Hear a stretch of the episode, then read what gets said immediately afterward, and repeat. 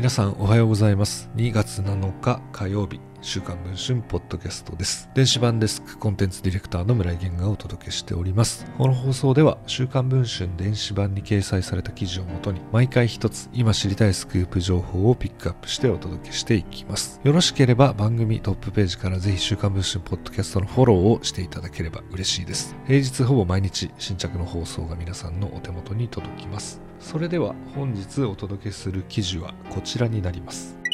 秋元正俊外務大臣政務官の地元事務所が長年にわたり市に対し必要な申請を行っておらず都市計画法及び建築基準法に違反している疑いがあることが週刊文春の取材で分かりました。事務所がある千葉市の担当者が事実関係を認めました。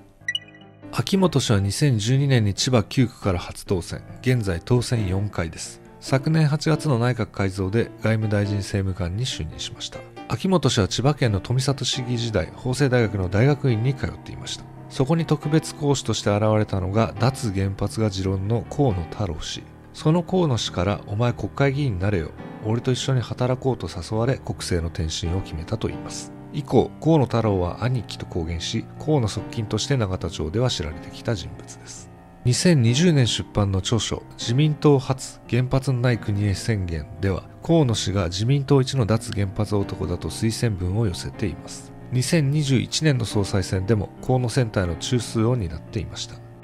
その秋元氏が代表を務める自由民主党千葉県第9選挙区支部は2013年度以降千葉市北部に位置する JR 津賀駅から約2キロの場所に事務所を構えてきました。約120坪の敷地に佇む2階建ての建物には秋元氏のポスターなどが貼られています。ところがこの事務所は千葉市が定める市街化調整区域内に位置しています。千葉市の都市局建築部に尋ねたところ市街化調整区域に建築物を作るときには原則として都市計画法上の許可を得るために宅地化への申請が必要です。さらに建築基準法上も建築指導課に建築確認申請をして建物を規定に適合させなければならない。これらの手続きをしないと法令違反となり指導の対象になり得ます。との回答がありました。秋元氏の地元事務所をめぐって市の担当課には何らかの申請が出ているのでしょうか。しかし市の担当者はこのように語っていました。その2階建ての事務所については宅地課への申請も建築指導課への確認申請も見つかっていません。聞き取りを含め調査はしなくてはいけません。そしてこの担当者はこう漏らすのでした。それ以上はコメントできませんし確認作業が必要ですが都市計画法上も建築基準法上もおそらくアウトでしょうね。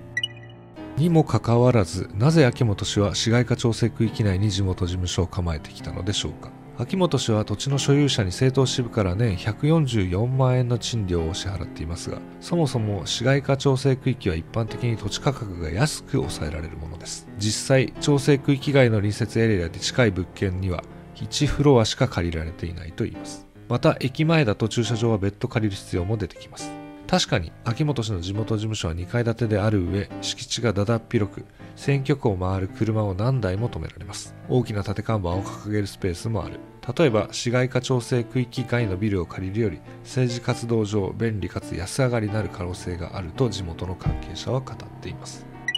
事実関係について秋元事務所に尋ねると書面でおおむね次のように回答しました。本件土地及び建物の貸主に対し詳細を確認の上適切に対応する所存です。現在配信中の週刊文春の電子版ではそんな秋元氏の人物像秋元氏が力を注ぐ再生エネルギー事業の実態そして秋元氏が国交大臣政務官時代に保有してきた再エネ株をめぐる問題についても報じています。電子版の記事の方で詳細はご確認いただければと思っております。ということで本日の週刊文春ポッドキャストはこの辺りで終わりたいと思います。また次の放送をお待ちいただければと思います。